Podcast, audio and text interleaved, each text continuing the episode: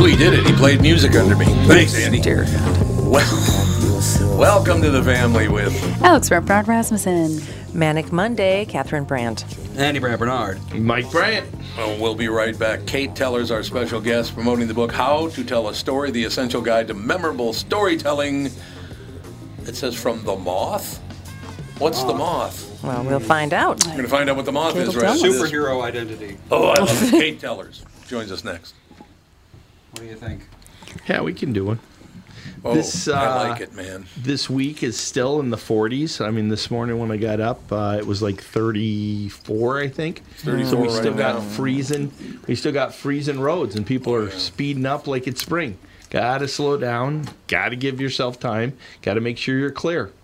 Coming in this morning, I drove here this morning at two thirty in the morning. Yep. I was doing seventy. I mean, fifty-five, mm-hmm. whatever the speed limit is. Whatever the speed limit is. A guy went by me doing about one hundred thirty miles an hour. Oh, yeah, there's that. And I mean, was he in a Ferrari? Boom! Like, I'm doing seventy. This guy blew by me like I was parked. And that was on one hundred or one sixty-nine? one hundred, one hundred so there, north, there's a yep. couple curves on that road. Yeah. And you get a little exactly. water that and goes it was up. Like sleeting. Yeah. That's the other thing, was sleeting, and this guy's doing one hundred thirty. So slow down, give yourself time. Don't be like that guy. I like Michael Bryant, Brad Sean Bryant. Tommy, do you guys read a lot of poetry on the queue? You mean like There Once Was a Man from Nantucket? No, more like T S. Eliot. April is the cruelest month, breeding lilacs out of the dead land, mixing memory and desire, stirring dull roots with spring rain at... Dougie, what's wrong? You a little sad? No, other than the weather, nothing's wrong. In fact, in the Walzer world, Coon Rapids and Burnsville finished number one and two in the state of Minnesota. J-Lo finally beat Dan Resch. Wow, that's pretty cool. Is it okay if I take all the credit? Well, I'd expect nothing less. Actually, we've got great inventory of some great vehicles, and these short-term leases are perfect for people who can't get the brands that they want. You told me about those. You can drive a new Nissan for as little as eighteen months, and by then the chips will be aplenty. That's it exactly. We hope by then you'll be a Walser Nissan convert. For great deals from the Minnesota sales leaders, go to Burnsville or Coon Rapids Nissan. Hey folks, it's Brian Zepp, and spring is finally here. If you're like me, you're seriously ready for some wind therapy. Make sure you and your motorcycle are good to go with Dennis Kirk. Whatever you ride, Harley, Indian, metric cruiser, or sport bike, you'll find what you need at Dennis Kirk dot com. one hundred sixty thousand parts and accessories in stock, clothing and helmets too. Order before eight p.m. and they ship the same day. Plus, shipping is free for orders over eighty-nine bucks. Follow Zepp's lead and head to Dennis Kirk dot com. They ship today.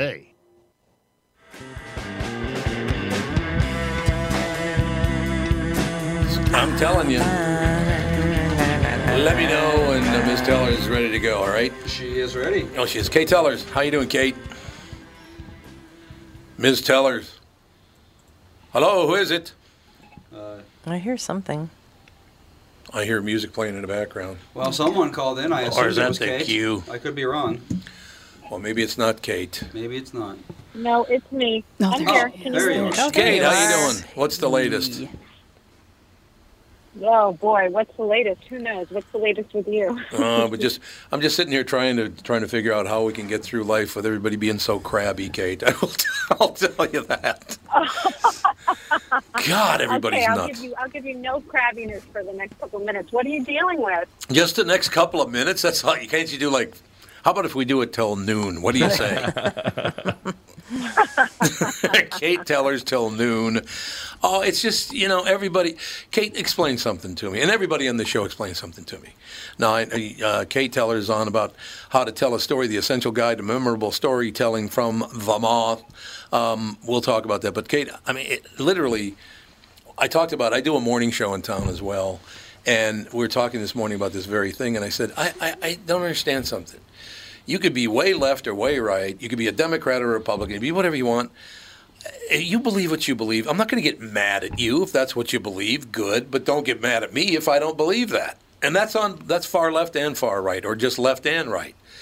You know, I don't have it. I don't think people are horrible because they believe in something. It's weird, right?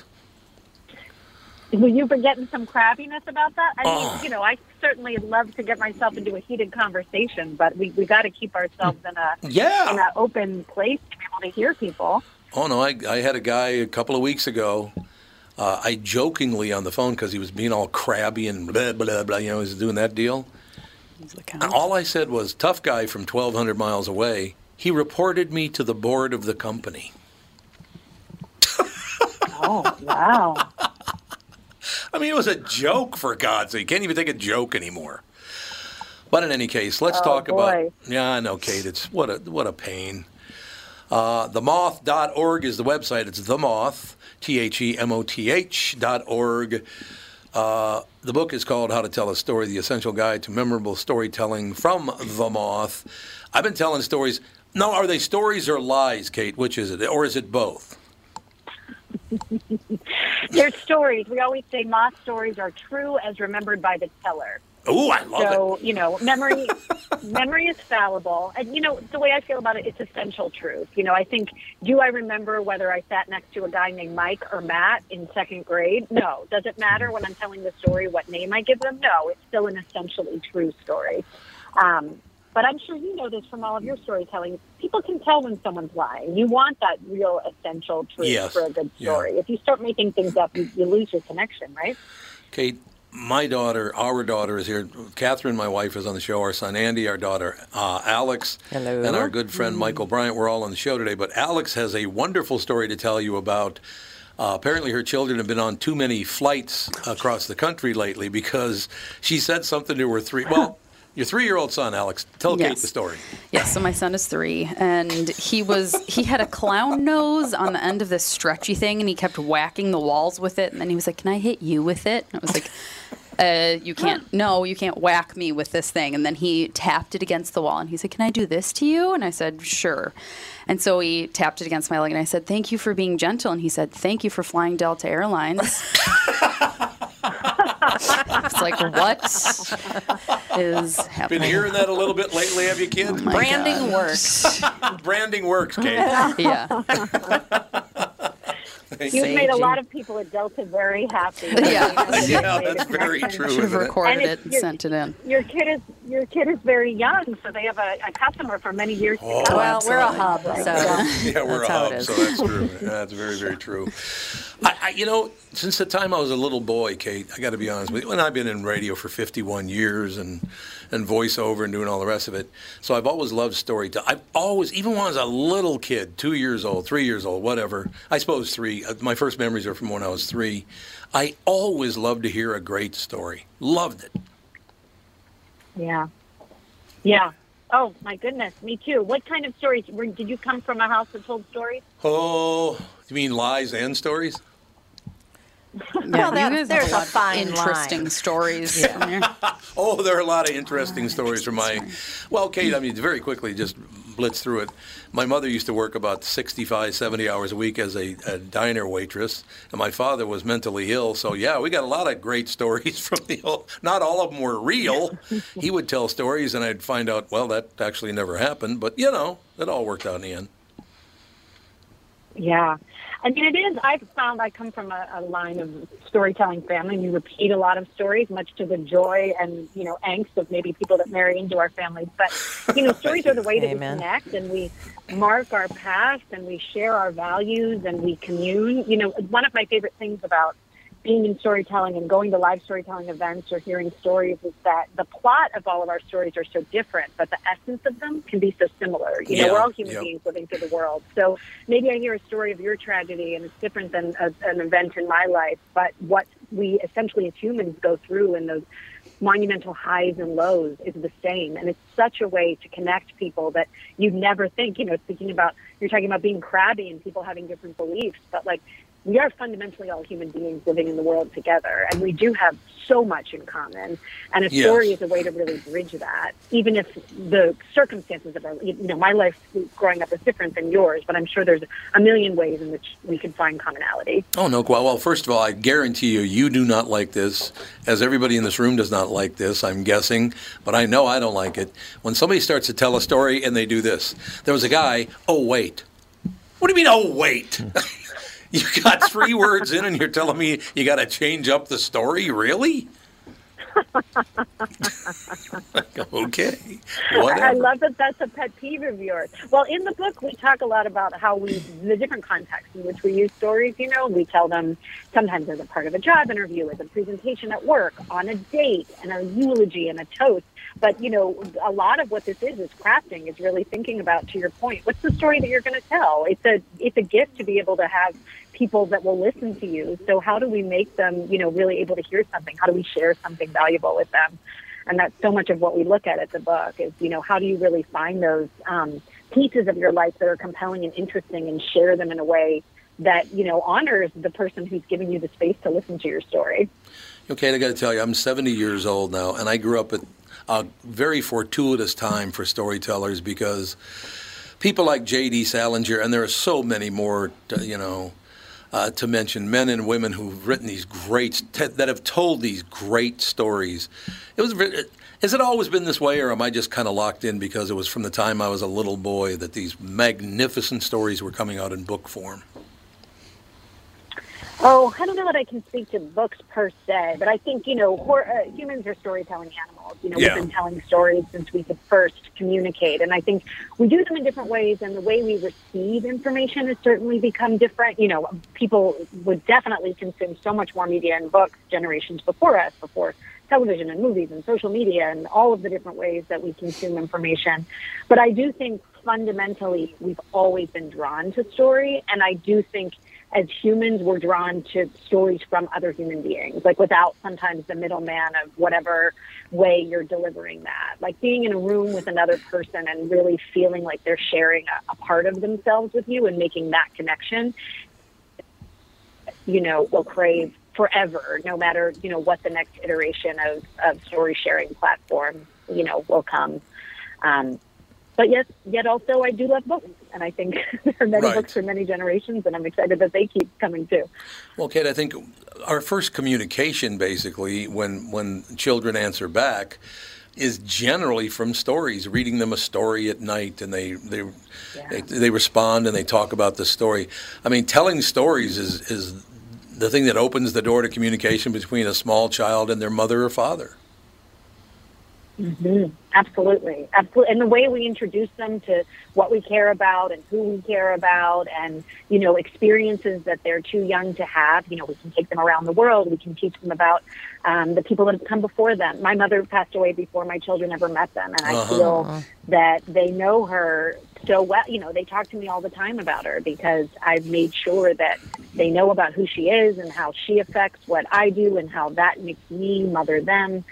Um, and it's been one of the most valuable pieces uh, for me of storytelling in my own life, to be able to conjure, you know, the people and experiences that my children, my young children, haven't been able to have. You know, one of my great memories that just hit me, Kate Tellers, our special guest, How to Tell a Story, The Essential Guide to Memorable Storytelling from The Moth. That's the moth dot org, as a matter of fact, and the book's available on Amazon and everywhere. But my lovely wife, Catherine, and my mother, my mom, speaking of storytelling, my mother told my lovely wife, Catherine, a story one time about thirty times in a row about dancing. Oh, she won a uh, dance contest, and the the prize was a live duck. Yes, we've all heard the story. And How she, many times? Oh, I don't even know. So uh, ten thousand times, maybe? I don't know. Every time I saw her. So stop me if I've told you this story. You've told me that story. Well, I'm just going to tell it to you anyway. She didn't even didn't even phase her. Stop me. Yeah. Yeah. Is that how, Kate? Oh, is that I how? Love that. Is that how communication started in the first place? Was storytelling how it started? Instead of, you know, it wasn't hello, obviously, but was our, our basic first dialogue? Is it was it? Ba- it had to be based on storytelling. Well, before I, the written word, what yeah. else do you have? Yeah, you didn't have anything else. That's exactly my point. Um, So, yeah. I mean, it goes all the way back to our very beginnings. Very, very important to tell stories. Well, it's important. I mean, a lot of it was survival. I mean, you know, I, we're speaking so much about the, the emotional and the practical impact of yes. storytelling. But yeah. early storytelling was, you know, there's a fire around the corner. Don't right. go there. You right. know, like, how do we survive in this world? I have had an experience that I need to communicate with you so that you also can survive. I mean, I still, to, to me, I, I obviously am very invested in storytelling. It's, I care so deeply about it. I do feel like it is about survival now. I think that we won't, um, you know, we can't feel full fulfillment or be the people that we're meant to be in the world if we don't understand and listen to the people around us, and if we don't have experiences outside of our own lived experience. We can find connection outside of our own lived experience, which I find so fantastic. No doubt. You know, we've, we've worked with tens of thousands of storytellers over the past uh, twenty-five years. And, you know, I never would have been able to know what it would be to be a freedom rider um, or to uh, to uh, have um, uh, to, to immigrate to the United States, not knowing anyone. I would never know what it's like to, you know, win a beauty contest. I would never, like, all of these experiences that have been shared on Moth Stages, you know, I'd, I'd never know, I'd never understand, I'd never see that point of view. And we've just been so lucky to have thousands of people that have wanted to share a piece of themselves on our stages and have wanted to find connection in that way. And so many of them are in this book. Their story examples are in this book. It's really built a community that I feel so invested in, um, that's really diverse and far-reaching. Okay, I mentioned our, our family friend Michael Bryant's here. Michael is an attorney. Now, Michael, telling stories, and I'm not talking about lying, I'm talking about telling stories. You lawyers lie all the time, don't now, you? I'm not saying lying, I'm telling you. When you go into court, you have to tell a story that's convincing, correct? Well, when you try a case, that's that uh, is what you want to do, because right. that's memorable to the jury and right. get your point across. And and I've heard... I've heard a number of speakers uh, that have talked about storytelling, and they've talked about how they make up relatives, or they make up names, or they make up it, it, parts of it that it's based upon a real story, but they bring in all different parts to it. Um, so, yeah, there there is some of that, um, but it's crafting it around your case versus right, right. you know, anything else. Is but it's the still key. A good story. Well, you hope. You hope, yes. You, you would hope that it's a good story. That's exactly right. So. I just think it's so important, and, and like I said, Kate, you got the you got the right guy to talk to about this, because I have loved stories my entire life. I love to tell them. I love to hear them. To this day, I just I, I love stories. Always have. Yeah. Oh my gosh. Well, how lucky are we that we have all of these ways that we can discover other stories? You know, like I said, in this book, we have a podcast, we have a radio program, we have live events. I just think, you know, going back to what you were saying at the top, I think we need to be curious, and we need to seek out stories from people whose experiences are different than ours. And, you know, I've been so fortunate with my work at the Moth to be able to, to find that and have, you know, to be able to work on those stories and develop those stories and discover them. But once you get that curiosity, you know, I'm hooked. That's all I want to do is, is laugh and cry with strangers, is to find a new connection uh, with people and, um, uh, you know, discover new stories every day. Now, on the way here, Catherine and I were riding along in the car. I was, I was riding along back here with Catherine. and, and, you know, just realize you talk about, uh, you know, her life, uh, how she does. I talked about Michael being an attorney, our kids with their kids and all the rest of it. But Catherine and I were relating news stories to one another. So basically, when when a person relates a news story, you're getting their story version of that news story, how they interpreted it. Whether you know you're doing that or not, your interpretation is coming through on that story, correct? Yeah, I mean, I think that's the interesting conversation about truth, is that, like, yes. it's impossible to completely... to completely identify what truth is. And I think, like, if you break down the, the essential definition of what a story is, storytelling is the ordering of information. That's what it is, simply. So a compelling story is going to be an intentional ordering of information that includes pieces that relate to each other, that relate to the storyteller, relate to the audience. Um, but that in and of itself is editing. And once you get to editing, there are details you're choosing to prioritize, and there are details you're choosing to not prioritize. So it gets very murky. That's why we say essential truth. Like, maybe one detail gets left out and one gets put in, and, and it, it, it, it, it doesn't have a larger consequence. But we have to think fundamentally about what is the, the truth that we believe in, that we want to share. You know, you learn so much, at least I did, uh, and I'm sure you all did as well, Kate. You certainly did. I learned how to tell stories by reading and listening to other people's stories. Some Some of the most brilliant moments. The Great Gatsby, it opens talking about the ocean winds blowing the lace curtains across the wedding cake ceiling. You can see that, mm-hmm. the way he describes it. Now, when you can see exactly what mm-hmm. he's describing in your head, that's some great storytelling right there. Oh, yeah. The scenes just, like, drop you in. They make you completely present. I feel that so much. And it is true. Stories beget stories. Like, the more yes. you start to listen to stories, the better storyteller you become. The more you share stories, the better storyteller you become. The, the, the different voices that you hear sort of make you tune to different things. But I agree. I think there's just, like, some stop-you-in-your-tracks scenes of stories I've heard over the years that stick with me always. You know, they, they sort of color your own perspective on the world. No, I don't. I don't mean this in a negative way, Kate. But I mean, you've been. How long did you work on the book? So we wrote the book over a period of about two and a half years, okay. almost entirely on not almost entirely, entirely on Zoom. One because uh, you may have noticed in the last two and a half years the world sort of shut down. Yes, and I did. Two, because we're not all in the, there were five co-authors, which is, is uh, unheard of. But these are five, uh, my four other colleagues that I've worked with for many years. Um, live in different areas of the world. Most of us in New York, one in Sweden, one in New Jersey. And we just got on Zoom for hours and sort of dumped our brains into this book, you know, this work that we've been doing for so long and working, like I said, with tens of thousands of storytellers and really with the intention of providing something that inspires people to share their own stories, people that don't think that they have a story. Um, you know, I hope there's something in there for people that will inspire them to share it and then will inspire them to be curious to listen to other people's stories and just keep expanding that ripple effect of how we um, hear a story and how that affects the way we live in the world and how that affects the way we, we uh, treat other people. And, you know, all of the power that a story can and perspective that a story can bring to someone. Um, so I'm excited that uh, it's out in the world and it's curious to see what stories come next. We know it's so wonderful. I was just sitting here thinking about different things you go through in life and all the rest of it. Is it easy to separate uh, in some people's brains the difference between storytelling and lying? My God, people lie a lot right now. What is that all about, Kate? Well, I mean, I'm not a psychologist. I don't know why people lie, but I will say this, that like it's, that's beyond my above my pay grade, I think. But I will say, so a lot of the time at the Moth, we will work one-on-one with people to craft their stories. So you okay. might come to me and say, I want to tell this story about the time that I was kicked out of my gym class or something, you know, something very simple.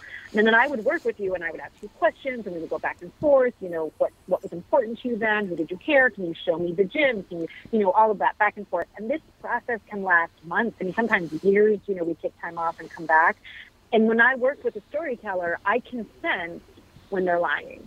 So then I ask questions right. around it. And I would never, you know, at the Moth, we don't elevate stories that are that we believe are lies. If we suspect that someone's making up a story, then we would we would not put that story on our stage. We want the stories to be true. But a lot of the time, and this is one of the greatest things to me about storytelling, is in that process of crafting the story, of going back and forth with a director or someone else, people will start to see their life experience differently. Like they might, like you might say to take this fictitious story that I'm making up of yours about being kicked out of gym class. Like, you know, I always thought that that meant that I wasn't, um, I wasn't an athlete, and I never thought I could be an athlete. But when you look back on it, you might think about, uh, you might see that completely differently. You know, you might say, I think I sensed at that point that um, I needed to be a rebel for the very first time in my life, and it's only in hindsight and retrospect and taking the time to think about the experiences of ma- who have made you who you are, that you begin to sort of understand them in a new way.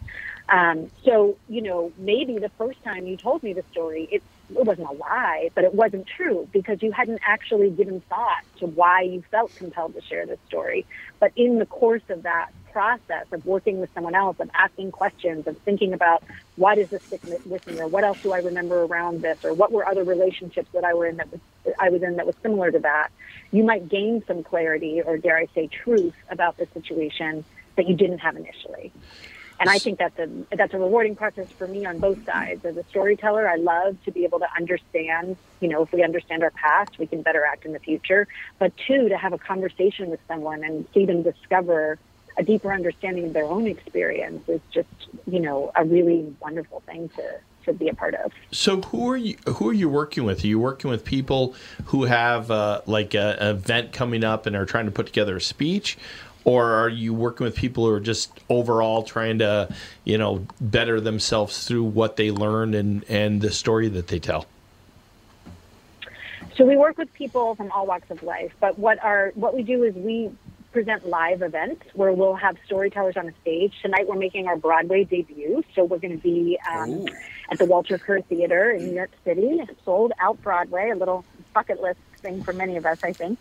And um, hundreds or thousands of people come to these shows to hear five people tell ten to twelve minute stories, uh, true stories on stage without notes. That's it. That's what it is. Um, these shows often sell out without a headliner. Now, of course, we've had headliners. We've had Rachel Dratch from Saturday Night Live. We've had Padma Lakshmi. We've had um, Zadie Smith. We've had uh, authors, actors, scientists, Nobel Prize laureates, but also people that call our pitch line, that we call it, that we find at our open mic night, or people that we meet at a party and we say, oh my gosh, that story you told me was really interesting. Do you want to tell it on a stage for hundreds or thousands of people? Mm-hmm. And then we record those shows, and those shows, some of those stories go onto our podcast, um, which is downloaded nearly uh, ninety or over ninety million times last year. Um, our radio program, which is on over uh, fifty-five stations across, or sorry, fifty-five, five hundred fifty radio stations across the country. Um, we have anthologies of some of our favorite stories and books. And then, of course, we have this how-to book that we're talking about today. Um, so we really find, like, the greatest thing is you'll have a Nobel Prize laureate who will take the stage. And then the next person that takes the stage would be someone that, you know, told a story about um, getting vigilante justice on the person that stole their credit card number when they ordered a pizza. And those two stories are equal, you know, the story of the scientist who's changing the world and the story about the person who, you know, wanted to get their twenty-three dollars back. There's an equity in storytelling that I find really magical, and that is really signature to the night that we share. I think that's one. We have to take a very quick break. Kate, you can stay with us for ten more minutes. Sure. Excellent. We'll be right back with Kate Tellers, ladies and gentlemen. How to Tell a Story, the essential guide to memorable storytelling from The Moth, the moth dot org. Right back with Kate Tellers.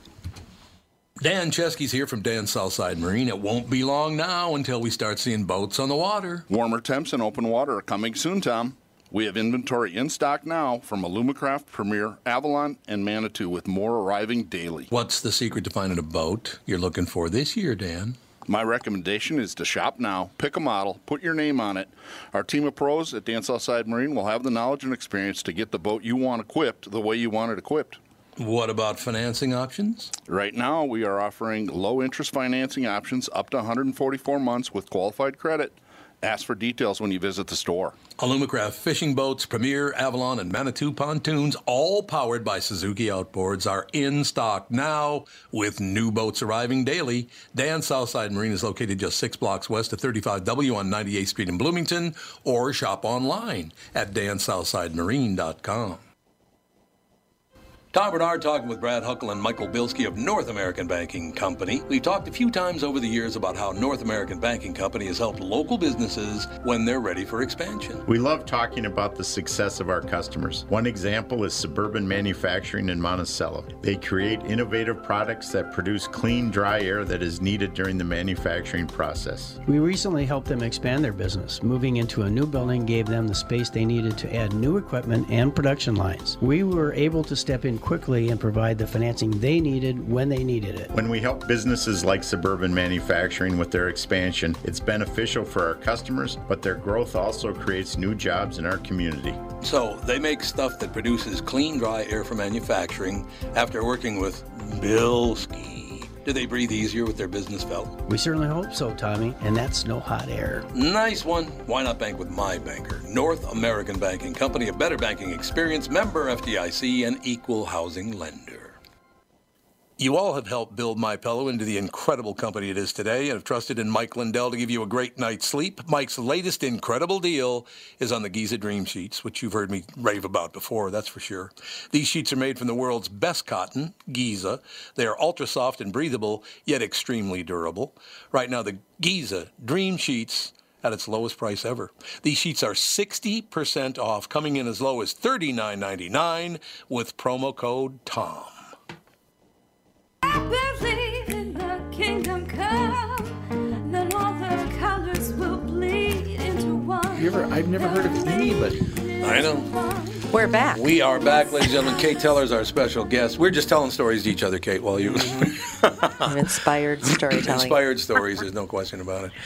Kate, I do have a question. Kate Tellers, our special guest, uh, How to Tell a Story, The Essential Guide to Memorable Storytelling from The Moth, the moth dot org.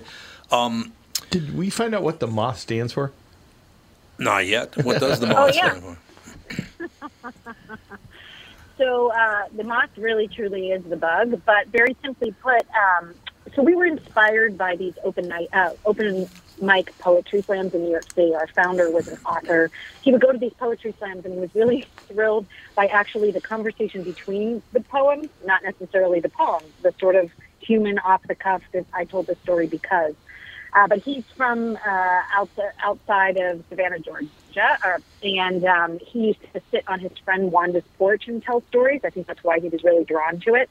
And so we coined the name The Moth because uh, we find that stories are the way that moths go to a flame, and the way the moths would fly in on that porch where he would tell stories. They would circle around that light. And just as we're talking about, you start to hear stories, more people are interested, more people come around, and you, you create some sort of a oh. community through them. I like it. Yeah. That makes total sense. Kate, since the advent of the, the printed word, and then, of course, radio came along, and then broadcast television, and now they're going away in favor of the digital era and all the rest of it, has storytelling gotten better or worse? Because once you get electrical, or once you get digital or electric, you need to start editing a lot more. Uh, did it change the way we told stories after, say, nineteen forty-five, something like that?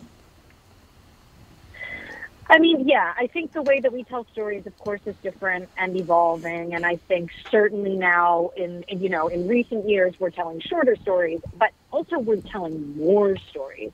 So I think, yes, fundamentally, there are many different, many more different ways to share stories, but I think people are still drawn to them and still drawn to the same essence of what makes them good. You know, a level of vulnerability, an emotional investment by the storyteller, uh, an honesty, something that makes that, you know, con- congruity. Congruity? Is that a word? Do you know what I mean? Word um, for me. Congruous. The story should be congruous. They should make sense. The details should make sense. You know, all of those things, it doesn't it doesn't matter whether you're telling something in a, you know, a, a Twitter role or if you're telling something in a novel. Um, the pieces of the story, the essential things that make stories compelling, will remain, and I think will continue to remain. And in some ways, I think the the way that the access that we have to communicate our stories is so much bigger now, you know, challenges people to be better at it because there's more competition. That makes complete sense. By the way, Kate, I, I don't know if you know it or not, but I didn't bring up movies. And the reason I didn't is because I think movies actually, in, it made the way we told stories better. An example of that would have been from The Grapes of Wrath, when the boys are riding in the back of the pickup truck and Ma's up in the cabin with the driver, and they're driving along, and one guy says, "What's the matter?" And the other guy says, I'm I'm kind of worried, man." He goes, "What are you worried about?" I said, "I'm worried about Ma. Ma, she's getting pretty old, you know. She's fifty-five now." and I thought, and he was very touched by it. He was, you could tell the actor did a great job. He was very concerned because back in those days, most people died in their late forties or early fifties, and she was fifty-five years old. Yeah, can you even imagine? I mean, different time, talking talking about your mother dying at such a young age, but back in those days, it was a very important story he was telling. Yeah, exactly. And again, you know, going back to that universal thing, it's probably not fifty-five for you or fifty-five for many of us, but um, we can all relate to the fear of losing a loved one sure. and knowing that they're getting closer to their time, and they're, you know, so fifty-five is the is the is the factual detail, but I think the essential truth of it resonates with us, you know, in generations to come. I just love that. She's getting pretty old, you know. She's fifty-five. I'm like, whoa! But back in those days, I was pretty old. There's no doubt about it. Is there, is there a group of stories or one story or a few stories that you as a little girl, you just went back and, and it got your, it, it piqued your, your interest? Is, is it, was it a couple of things that drove you to, to pay such close attention to storytelling? Well, I would say there were a couple. One, I do come from a family that tells stories. Right. So, you know, my mother's family, uh, my grandfather died uh, when I was very young, and my grandmother um, died when I was eight. So the stories of my family and my mother growing up and all of her siblings, and my grandfather was eighteen years older than my grandmother, and he would uh, he owned a grocery store, and he would bring groceries to she and all of her siblings. He was almost like parental with them, and just like their love story has been told a thousand times in my family, and I could listen to it over and over yeah. again. So I come by it honestly in my family.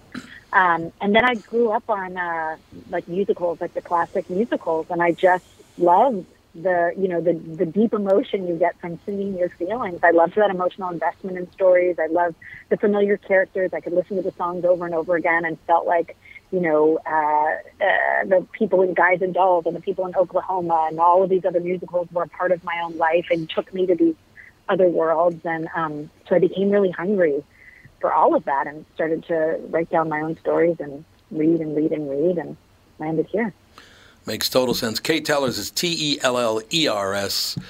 How to Tell a Story, The Essential Guide to Memorable Storytelling from The Moth, the moth dot org. Kate, you got to come back and tell us more stories.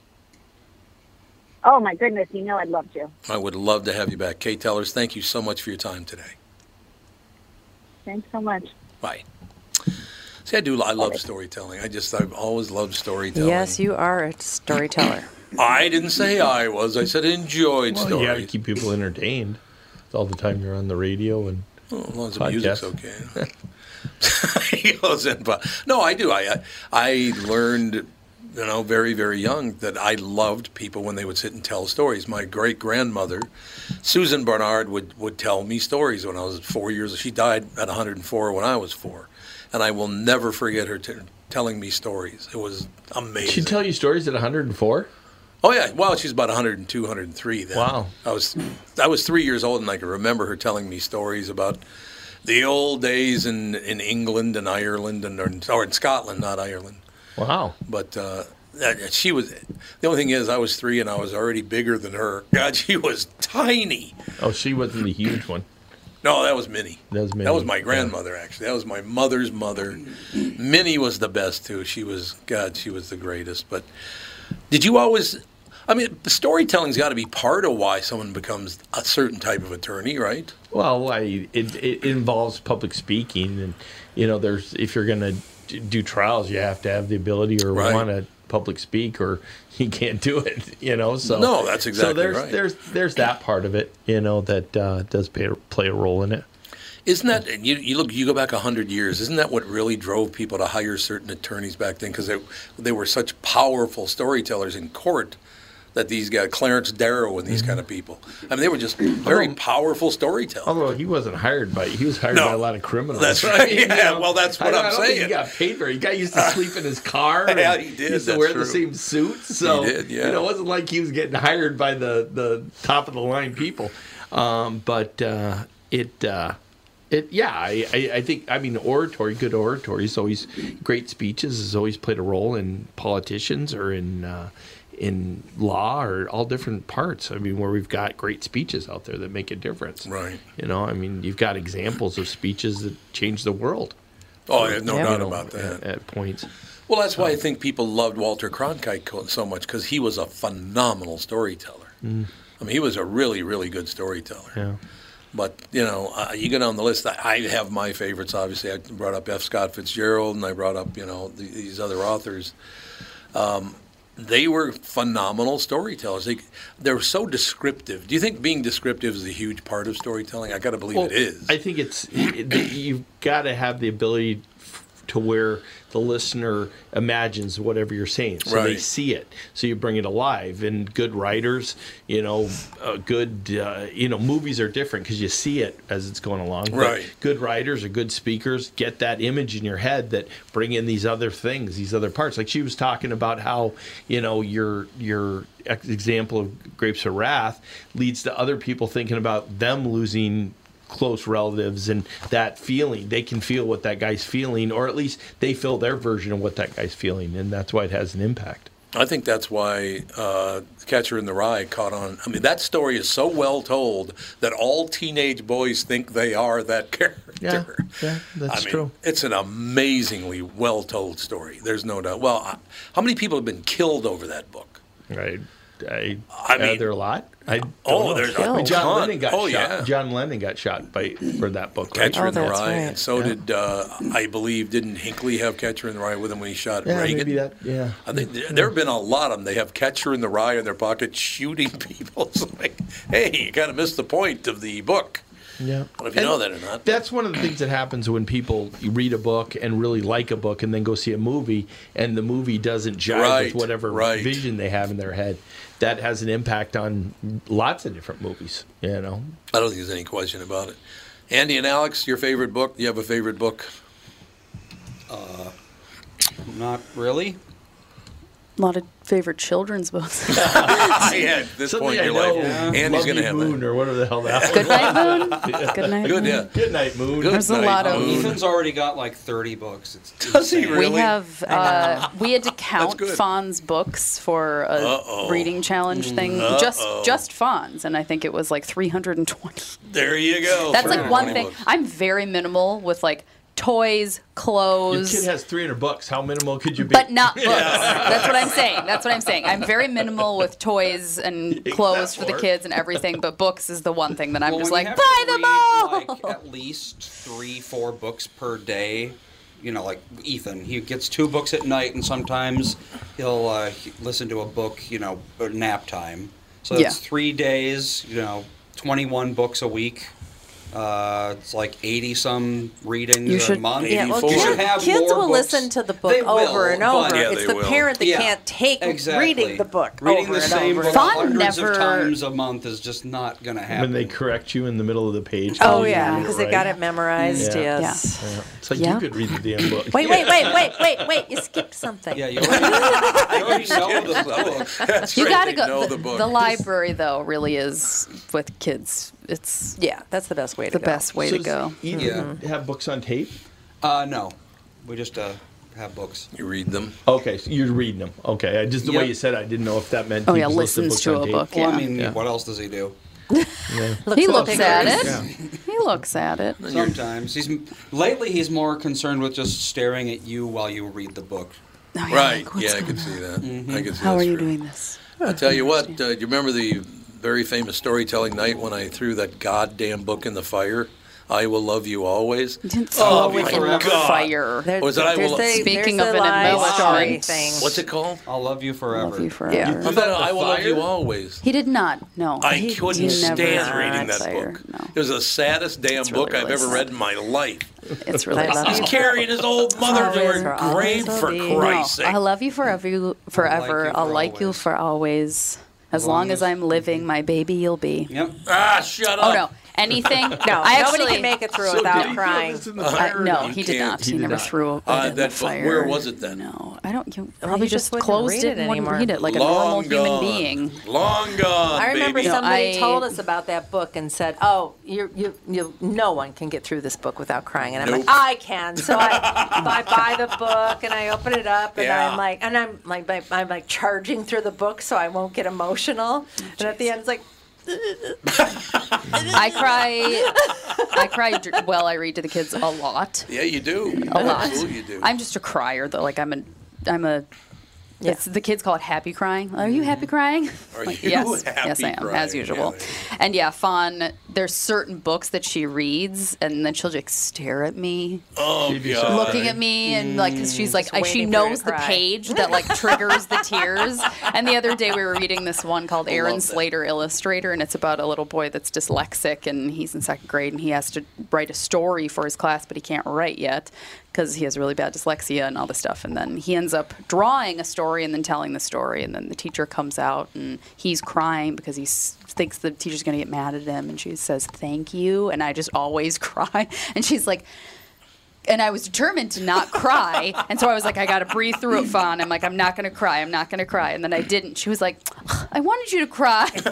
What the hell are you doing? You didn't so hold like, up your they end. Like, they like it when adults are predictable. Yeah. It's true. I know. I, was, I suppose that is true. And I, and I just bought Brittany from K Q um, her baby showers this weekend, and I just bought her like four books that, yep, they're going to make her cry. Make her cry. She's a crier, too. So. Yes, she is. Oh, she's definitely a crier. You know Brittany, don't you? Oh, yeah. Yeah, yeah Brittany's, yeah. A, Brittany's a big crier. I think yeah, Brittany can like, feel some emotion sometimes. I yeah. love her. Yeah. She's just a wonderful person. She always she has is. Been. Yeah, one of them's nice. Called On the Night You Were Born. Mm. No, not that. That ain't happening. We're not reading that one. And then one is called I'll Love You Forever. Mm-hmm. That's the one I was talking no, about. No, not, not that one. Oh, it's a different, it's a different I Will Love You Forever. Yeah. One.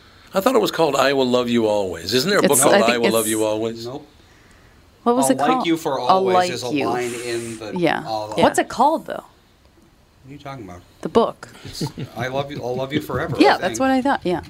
I'll Love You Forever. Look yeah. up I Will Love You Always. Always oh and forever. What's the difference? No, it's yeah, a, love you forever. Love you forever. I will, yeah. love, I will love you forever. There's and it's also like a picture an of the kid. Love you forever, but it's a different book. That's the one that really? I got for... The bear one? Yeah. The Dancing Bears. Oh. Dancing yeah. Bears. That's the one that I got for Brittany. Huh. Oh. It's very, very sweet. Yeah, there's Love You Forever, which is the book we're talking there's about. I'll and then there's a new one called I'll Love You Forever, which is about bears. By, it's not about bears. It's, it's got bears on the it's cover. It's got bears on the cover. It's written by Nancy Tillman and her books. If you want a good, beautiful, wonderful, probably going to make you cry children's book, buy any of her books. They're all amazing. So how do you how do you... separate lying from storytelling? Well, because telling a story is something that happened. Lying is something that didn't happen. I don't, I don't think most people could tell the difference anymore. No. There's so much lying no one has going ever on. Been able to tell the difference. Are you kidding me? Well, I mean, no, there's I lots of times right. where you embellish a story. Yeah, you embellish. No, a embellishing lot. And lying are two different things. When I threw it in the fire, that was a lie. You don't Your know. Family detected a, that was a lie. Know, okay. He says, okay. You don't know if you just it was true or not. Randomly made a fire alone and threw the book in the fire while no one was looking. We had a couple of fireplaces in that house, if you might we want did. To remember. Did you put on your little uniform before you burned the book? Yes, yeah. I did. I put my uniform on. That's yeah. exactly right. You had a cloak in the front yard. I think burning books is kind of extreme. But kind of yeah, extreme. Kind of extreme. Oh, well, only Fahrenheit like, four fifty-one. Uh, yeah. Speaking of burning books, it looks like Elon Musk's It's going His through body. Today. Yeah, yes, today. He bought Twitter? Yeah. I yep. guess so. So he, after all it. Of that. Yeah. Yeah. They did accept it just now. I yeah. guess so. For the I checked original an hour price. Ago and they hadn't forty-five it billion or something? Yeah, forty-five billion. I hope he yeah. burns it to the ground. He's not no, going to burn it to the I ground. I want him to tell the truth. I'll get back on Twitter now that he owns it. You can oh, tell the truth on Twitter. Don't, don't, please don't. You no. need to get off Twitter. You need to. The petition Stop of it. Get Kathy off Twitter is still care. Going strong. Don't get care. Many podcast what, what listener, listeners are on board. It's just mind poison. Yeah, Why, what just, did you do? Twitter's the worst of all of them. Yeah, but he's going to make the best of all of them. Eh.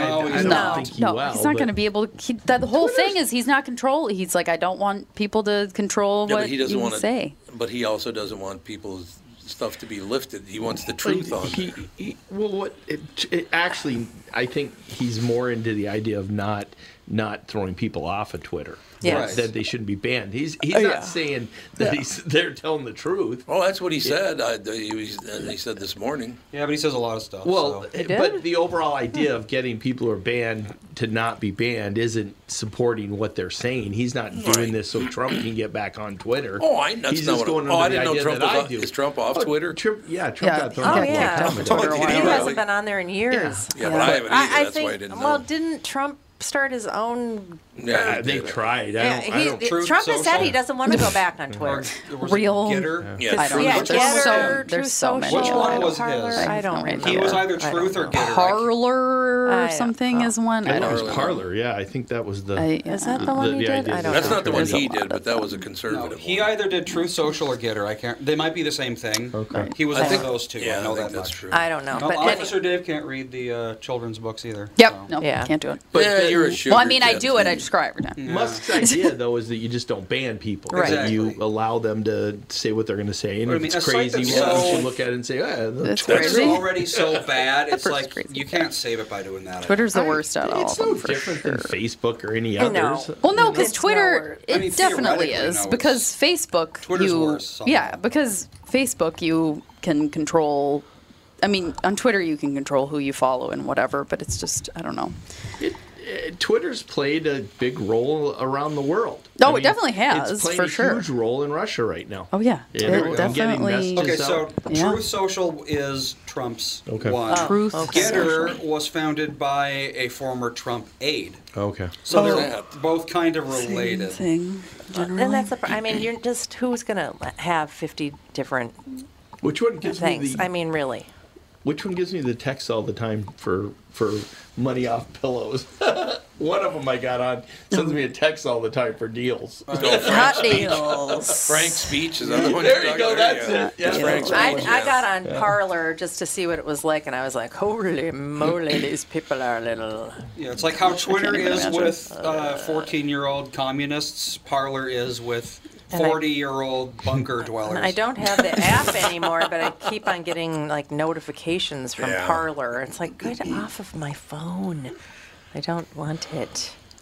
I don't know. I haven't I used any know. social media in many years. I haven't either. It's been, I think it's been almost yeah. ten years for me.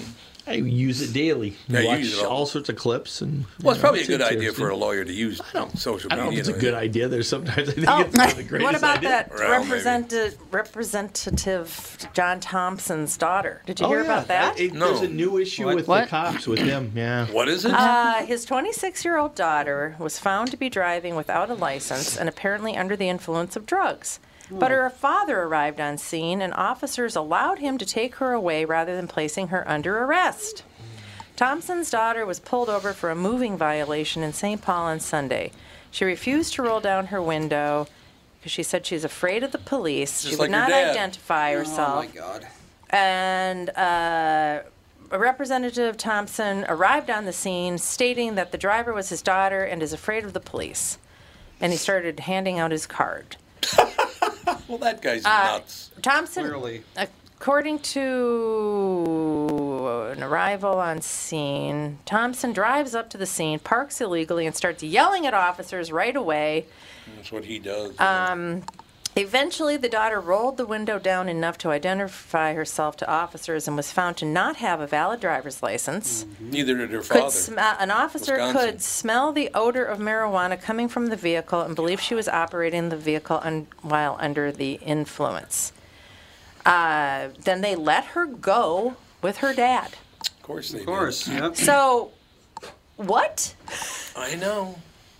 Is he even around anymore? Is, is he was he the one that was yelling up there. Well, I, is he still have that job after I, yeah, all the crap that yeah, he's yeah. done? So. Yeah, he's still a representative, which I don't understand with the voting issue, with him voting someplace else. I don't. Wisconsin, he yeah. Live yeah, I don't here. get how that how that that happened. But Come I mean, she she was want? charged. It looks after. like she was charged with third degree test refusal. Um, there's degrees of test refusal. Yeah, yeah. There's one through four. Hmm. Um, And they're waiting for more details, according to the this latest uh, minute ago update. So okay. she's been charged with a gross misdemeanor. So let's say Alex. And then she was also charged with obstructing legal process. Okay. So. Well, her dad should also be charged with obstructing. You would think. Legal process. Well, if Alex gets pulled over, yeah. moving violation, she won't roll down her window. Again? She doesn't have a driver's license, like a, a valid driver's two. license. Mm-hmm. She's clearly smoking reed, we, reef, reef, reed. reed. I'm so cool with, with the pot the lingo. Talk. Um, the pot talk, the pot exactly. talk. And I come running to her rescue. They're not going to let her go home with me. No. Well, if, why? If, why? Because he's a D F L. Anything is that okay? It's. I'm not. It makes saying them look really. Okay. That looks bad. The first step would be whether or not they're going to bring her down and, and charge her downtown. If they're just going to give her a ticket and leave, she can leave with anybody. That, but when you're driving under the influence, do you just get a ticket and if, sent on your way? They usually don't let you drive. They wouldn't let you drive away. But you could drive away with somebody else. Really? Yeah, I thought I mean, they made you go down I, and take it, drug tests and get you off the street and it, get booked. She, it, it looks like she was charged with refusal. Okay, so so that's different. Uh, with a refusal charge, there'd be no, they wouldn't bring her down.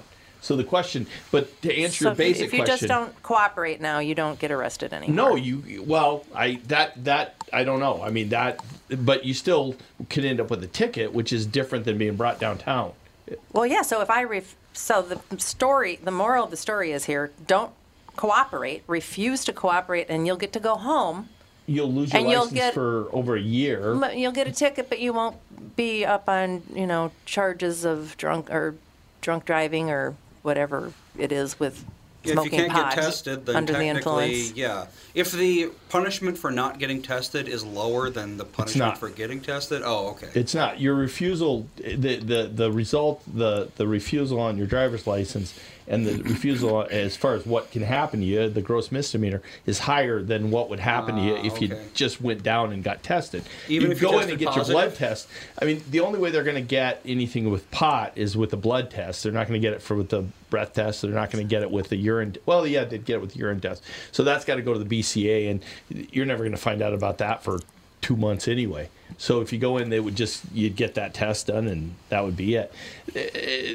The whole deal with cops and pot, though, is really weird right now because you still have a lot of circumstances where cops are like, eh, it's not, I'm not going to worry about pot in a lot of circumstances. Yeah, that's and they don't true. Charge people with it because of all the different factors. Well, I wonder what the, the moving violation was. Was she swerving all over the place because she's super high? What that, was the... That caused a stopper, and, you know, and she got charged with things and see what happens, you know. But your basic question, though, is could you go down and get Alex... It depends on how what happens, but if they're not going to bring her in, yeah, you could get her and drive her away. That... Is that could happen, but the way he did it with his using his name and giving out his his card, that's all garbage. Wally Walker's up next. The twenty-six minutes. Well, it's, it's, right a, there, it's an baby. Interesting conversation to be had because this, you know, political shroud of protection is getting no, it's getting it's pretty old, pretty nuts. Right. Yeah. We got to take a break because Kostaki's with us in about. Oh, he's here. Ooh. Good. Ten yeah. minutes. He's oh. back, apparently. Kostaki. I love Kostaki. Right. We'll be back in a few minutes with the family.